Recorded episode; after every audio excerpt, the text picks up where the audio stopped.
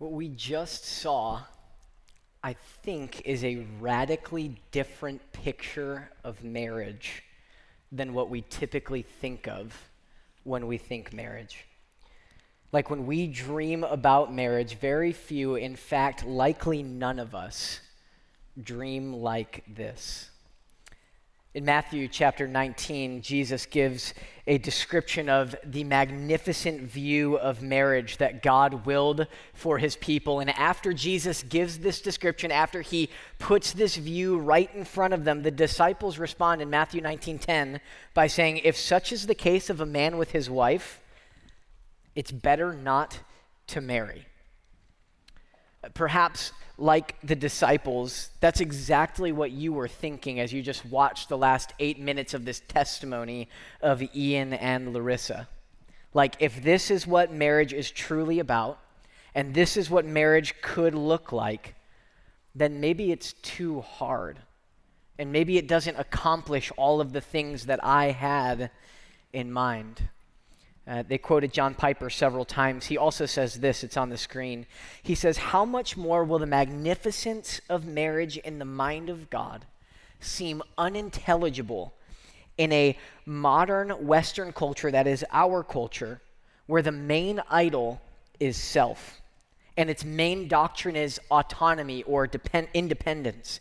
And its central act of worship is being entertained. And its three main shrines are the television, the internet, and the cinema. And its most sacred genuflection, or what it bows its knee to, is the uninhibited act of sexual intercourse. You see, Jesus responds to his disciples when they say it would be better for a man not to marry. He says, Not everyone can receive this saying but only those to whom it is given. Let the one who is able to receive this receive it. Our own sin, our own selfishness, our own cultural bondage makes it almost impossible for us to grasp the glorious reality of marriage as God intended it. And just like we began this conference by stating, only by the Spirit of God working through His Word will we be able to actually see the glory of this relationship and embrace the glory of marriage. Outside of choosing to follow Jesus, the most important decision that you will make in your life is whether to marry and whom you marry. The most important decision outside of following Jesus. Uh, how many of you guys are 15 years old? 15 years old? 16 years old? 17 years old, 18 years old. Okay? Uh, Katie and I were coming up on our ninth anniversary on October 2nd. And we got married when we were 20 years old. Now, that is a little early, so don't freak out too much. But if you get married at the same age that we were, that means that some of you are within five years of marriage. Becomes a little bit more relevant. Uh, within the next 10 years of your life, you are going to make all kinds of decisions future spouse, where you go to college, what you're going to study, maybe first career, uh, all kinds of different decisions. And in the midst of all of those, and 10 years from now, God willing, when life looks drastically different than it does today as you sit here in this room, the most important one of those decisions will be whether you marry and whom you choose to marry. In Ephesians 5:32, you don't have to turn there yet. Uh, Paul calls marriage a mega mystery. And all the married people in the room said amen. Uh, marriage is a mega mystery. Not mystery in the sense of like it's a riddle that can't be solved or it's completely unable to be understood, but in the terms of the way that the Bible uses this word mystery, that it's something that's wondrous. It's an unlooked for truth that the Spirit of God reveals in the Word. He says about marriage, this mystery is profound.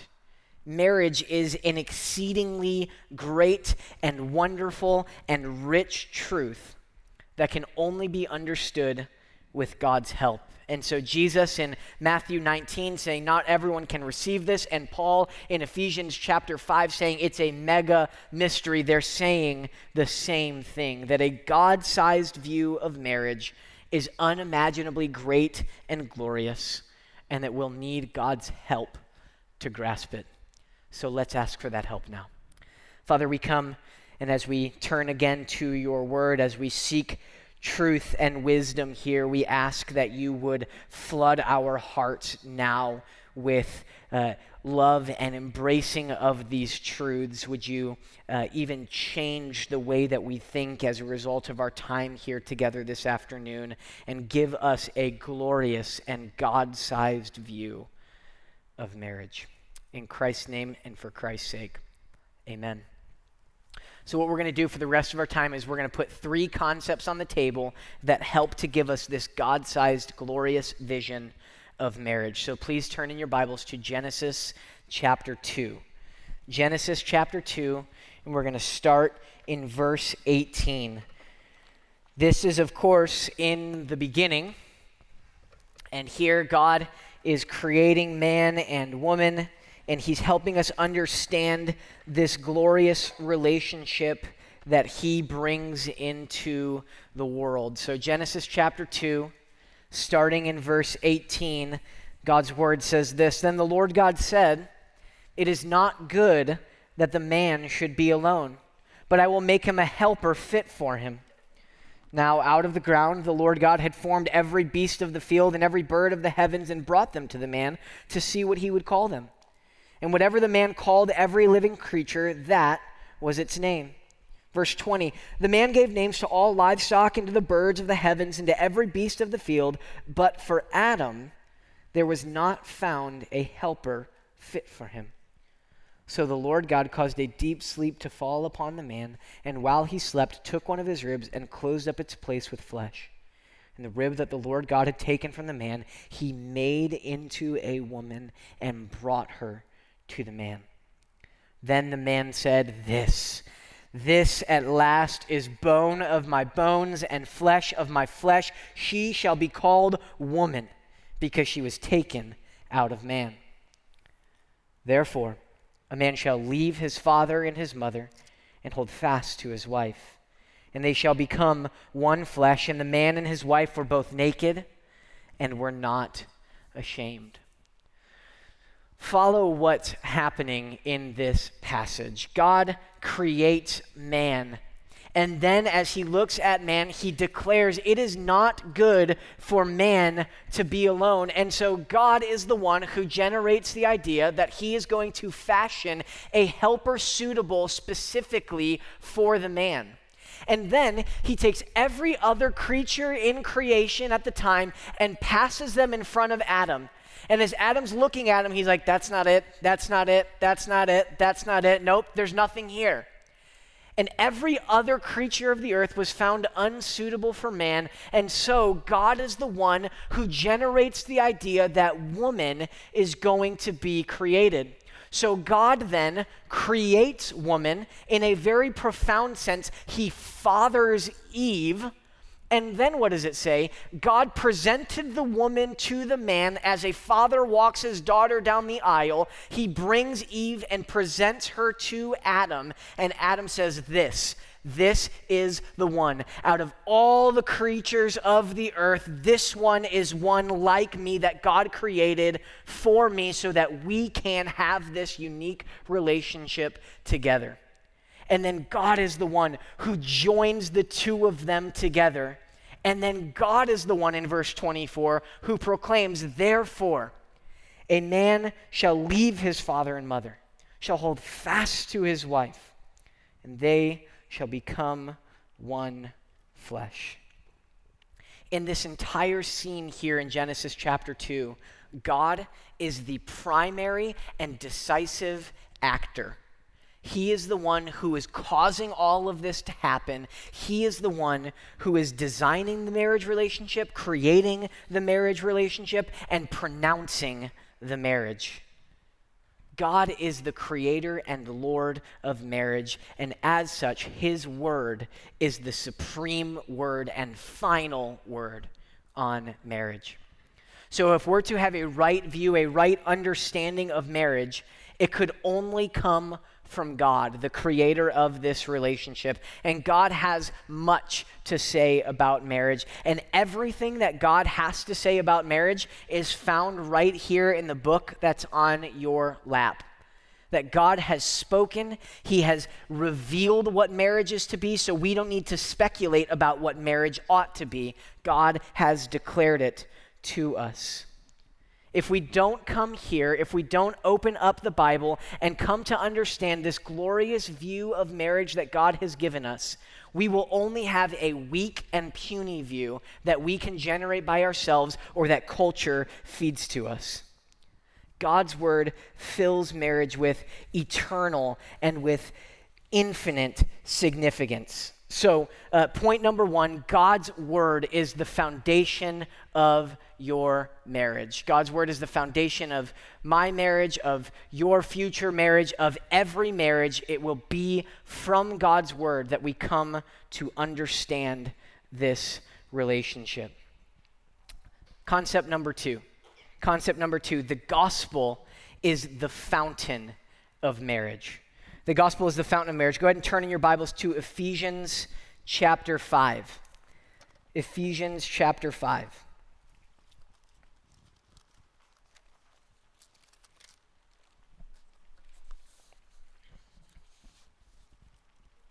We're going to pick up in verse 22 and read through verse 33. Ephesians 5:22 begins, "Wives, submit to your own husbands as to the Lord. For the husband is the head of the wife, even as Christ is the head of the church, his body, and is himself its savior."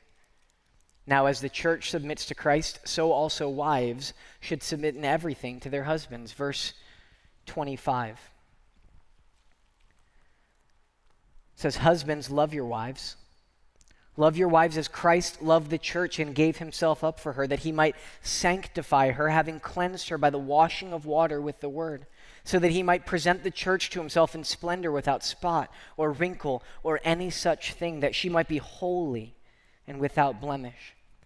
In the same way, husbands should love their wives as their own bodies. He who loves his wife loves himself, for no one ever hated his own flesh, but nourishes and cherishes it just as Christ does the church, because we are members of his body. Verse 31, familiar verse. Therefore, a man shall leave his father and mother and hold fast to his wife, and the two shall become one flesh. Here it is. This mystery is profound. It is great. It is a mega mystery. And I am saying that it, that is, the mystery of marriage, refers to Christ and the church. However, let each one of you love his wife as himself, and let the wife see that she respects her husband. Ephesians 5, this is where Paul declares to us that marriage is the unfolding of the gospel. It's the unfolding of the good news of Jesus Christ that ever since marriage was created, it was created with this ultimate intent that is to picture or to show or to have a living picture of the relationship that Jesus Christ has with the church that all of marriage, a God honoring, glorious marriage, flows from the stream of the gospel, gets its life and direction from the gospel, and ultimately pictures forth the gospel. Think of how crazy this is. Before Genesis 3 happens, before the serpent tempts Adam and Eve and sin enters into the world and the need for redemption is put on the table, marriage had already been created and it had been created in such a way that was foreshadowing the relationship that Jesus would have with his bride, the church, as if God knew all things that would happen, as if he's the one who declares the end from the beginning and from ancient times, saying, My counsel will stand and I will accomplish all of my purposes. Marriage has always had the intent of being a living picture of Jesus Christ and his bride, the church.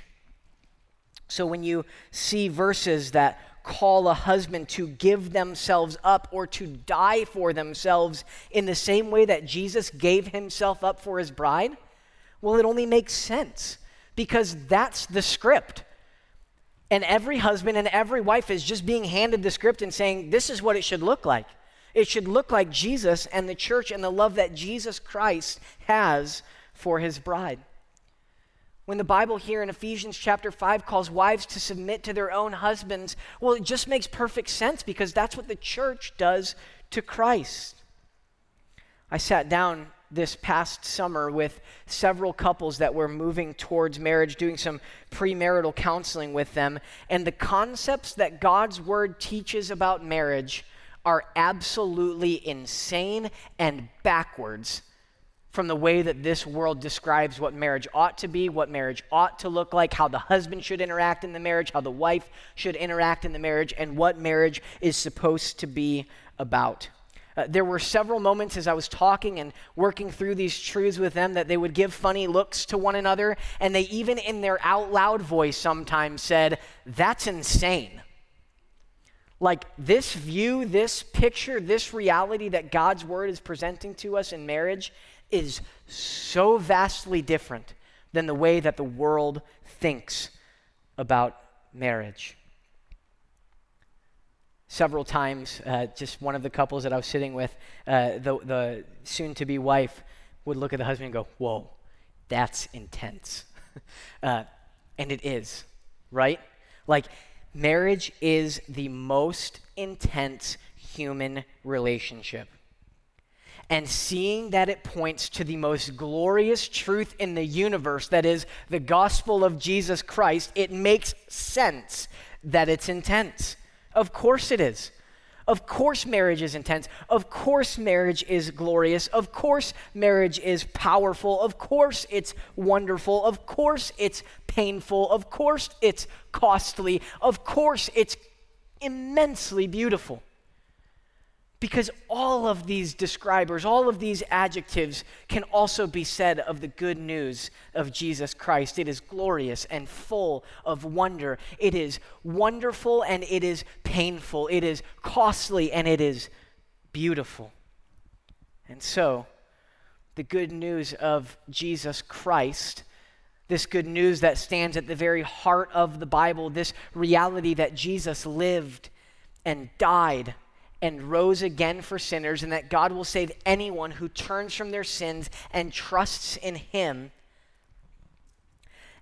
Actually understanding this reality and continually applying the reality of the gospel is the Christian life. In every relationship, and particularly in marriage. The gospel is an endless fountain of God's grace in every relationship, and it's a continuous fountain of God's grace in the midst of marriage.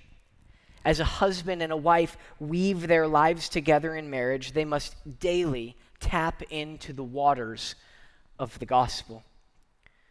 You see, in the greatest moments of joy that a married couple might experience, they can remember that every good and perfect gift comes down from the Father that the joy they're experiencing is a blood bought gift because of the grace of Jesus Christ. And so the moments of joy in marriage ought to remind us that we're experiencing a foretaste of the infinite and the eternal joy that we will experience when we see Jesus face to face. In the greatest moments of grief that are experienced in a marriage, couples can remember that the Lord is near that the Lord is the great high priest who is able to sympathize with us in all things in life because he came in the person of Christ and he lived amongst us. He knows our sorrows and he promises his very near presence in the midst of them. In the moments where a spouse would want to place his or her needs above the needs of the other, they can remember that Jesus counted himself not equal with God, not more significant, but he didn't even count equality with God something to be grasped or used to his own advantage, but rather he made himself nothing by taking on the form of a servant. In any and in every situation, now, here, today in your life, before marriage, and if God wills for you to be married in the future, every single instance in your life, the gospel has immediate impact. It is the power of God, it is the highest concentration of the glory of God. The gospel alone frees us from sin and enslaves us to righteousness in Christ. And the gospel and only the gospel engenders or creates love in us for God and for others. The gospel and the gospel alone is the only reality, is the only truth, is the only power that can make us people who love, that can make us people who are humble, that can make us people who are full of joy and experience and cultivate joy in our relationships, all of them, and marriage. Think of Ian and Larissa, the story that we just saw. I mean, their story oozes the gospel. Like from first to last, it is the gospel, laying down your life to serve the other. You see, marriage is not about getting all of the things that I have always wanted. Marriage is actually about self sacrifice. Marriage is about service. Marriage is about a willingness to do what is best for the other, even if it comes at a great cost and expense to myself. First concept God's word is the foundation of marriage. Second concept, the gospel is the fountain of marriage. And third concept for a God sized, glorious view of marriage is that the glory of God must be the focus of marriage. The glory of God is the focus of marriage. Marriage is a good good, good gift from God. And it is absolutely for our joy, but it is first for God's glory. Marriage is a good gift, and yes, it is for our joy, but it is first and primarily about God's glory. And marriage is awesome because God designed it to be about displaying His glory. Marriage exists to display God's glory, and it's true of every single marriage, even those people who don't know who God is. Ever since the beginning of creation, this relationship has been about declaring the glory of God. And so when we talk about declaring the glory of God, what we mean, what is it to glorify God? It's simply this it's to make his holiness or his beauty public his intrinsic worth, his intrinsic value, all the things that are true about God in his holiness, beauty, and perfection. When we glorify God, we give public testimony or we give public demonstration of God's perfect and beautiful holiness. This is what it means to glorify God, and this is what marriage is supposed to be focused on glorifying God, making public his holiness, his greatness, and his beauty. I did some more research this week on couples when they were asked why they chose to get married, and here were some of the responses that these couples gave. Uh, one said, I just didn't want to do life alone. Another couple said, Well, we wanted to have kids, and our parents would kill us if we had kids before we got married. Another couple said, Well, we wanted to make our commitment to one another public. Another couple said, Health insurance. They felt very loved after they said that in front of one another. Uh, another couple said it's more paperwork to buy a house when you're not married, and so we figured we'd get married first and do less paperwork. One guy said, so that 50 years from now, I can say, I told you so to all the haters out there. One said, future stability, and here's a good one. One wife said, so he can't marry anyone else. There are lots of reasons that people get married. Some reasons are better than others. But biblically, why should we consider pursuing marriage? Francis Chan, in another book he wrote called You and Me Forever, he says this, it's on the screen. Too often, Christians get so caught up in the concepts of marriage or in their specific marriages that God fades to the background. Something that God created to bring glory to himself becomes an obsession, a replacement for God, an idol. We want you to see marriage as a means of glorifying God, as an important part of the mission He has given you on earth, as a way to love God more fully, as a way of enjoying Him in this life. Friends, marriage to the glory of God is about two people coming together to grow in godliness and to glorify the Lord. A biblical proposal, then, if somebody was seeking to get engaged, would be for them to quote to their future spouse Psalm 34 3, where it says, Oh, magnify the Lord with me, and let us exalt his name together.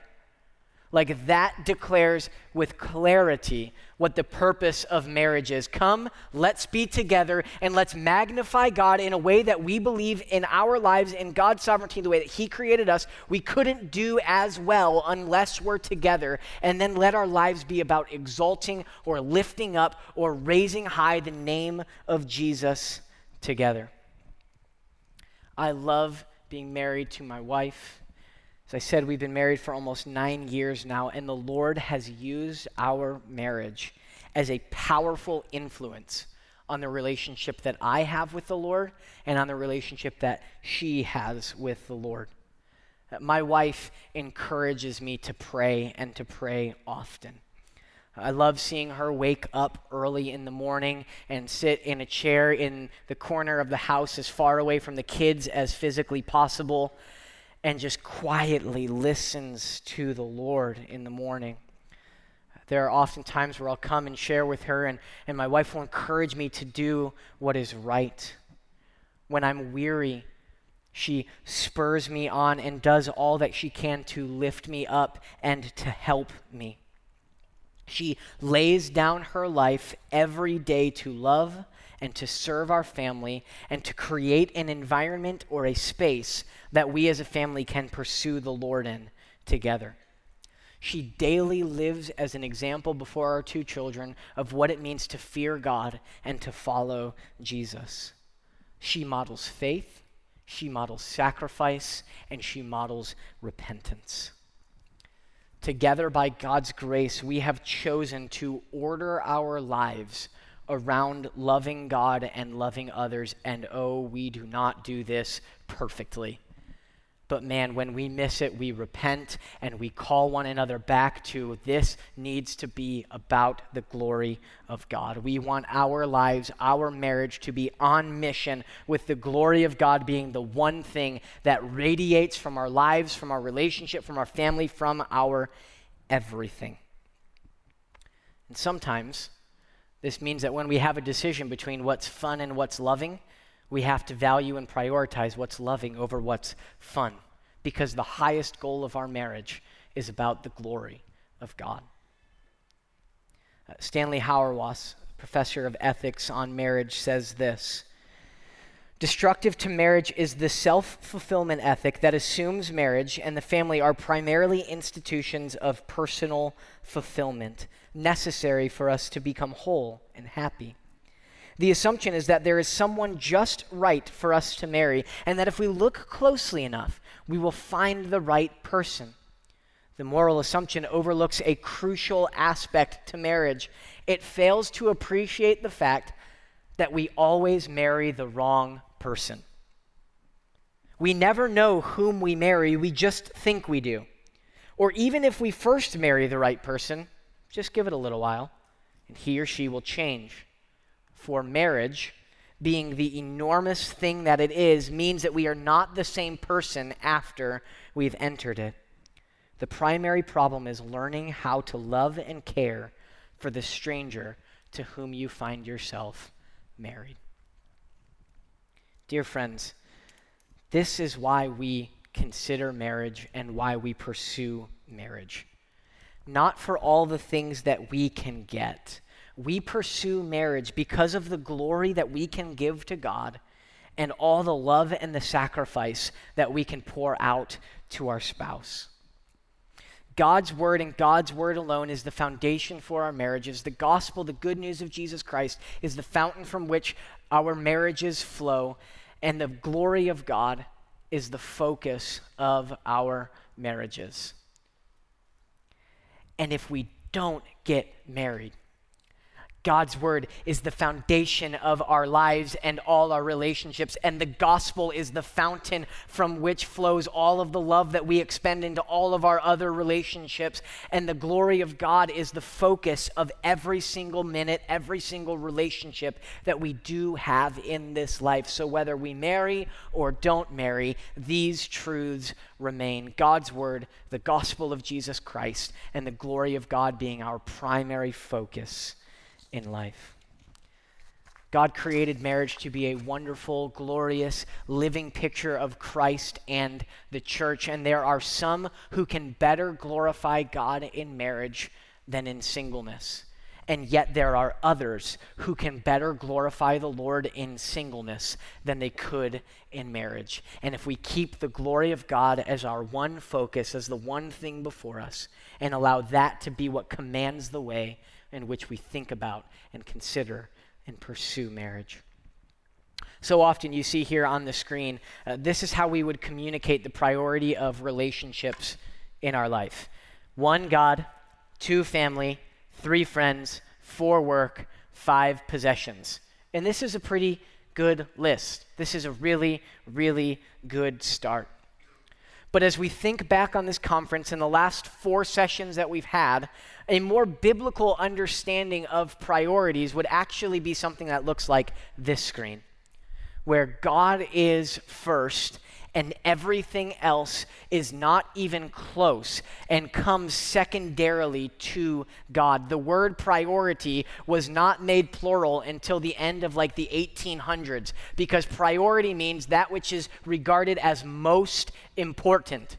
We can't have priorities, plural. We can have a singular priority, and God's word is calling us to have priority number one, our only priority, to be our relationship with God. And then, as we've seen worked out throughout the rest of these three sessions, when that relationship is right, when that's priority, and my life is filled with the love of God, then I begin to pour forth that love into every other relationship in my life. So every relationship ought to look like this. You remember this guy from the first session who has a right heart, a right being, a right everything that is being employed for the glory of God and for the love of God. And then as we as individuals are radically transformed by the Spirit of God and our minds are renewed by the Word of God as we step into every relationship, we do so consumed with and filled with a supreme love of God. And so then, with my parents, I can love them and I can exercise humility towards them and I can experience joy and make life for them joyful because of the love that God has shown me. As I consider friends and people that I'm going to spend my life with. I consider not being the companion of fools, but rather choosing to surround myself with the wise. That is, others whose hearts, whose minds have been transformed by the glory and gospel of Jesus Christ, and their life is also on mission and about glorifying the Lord with everything that they do.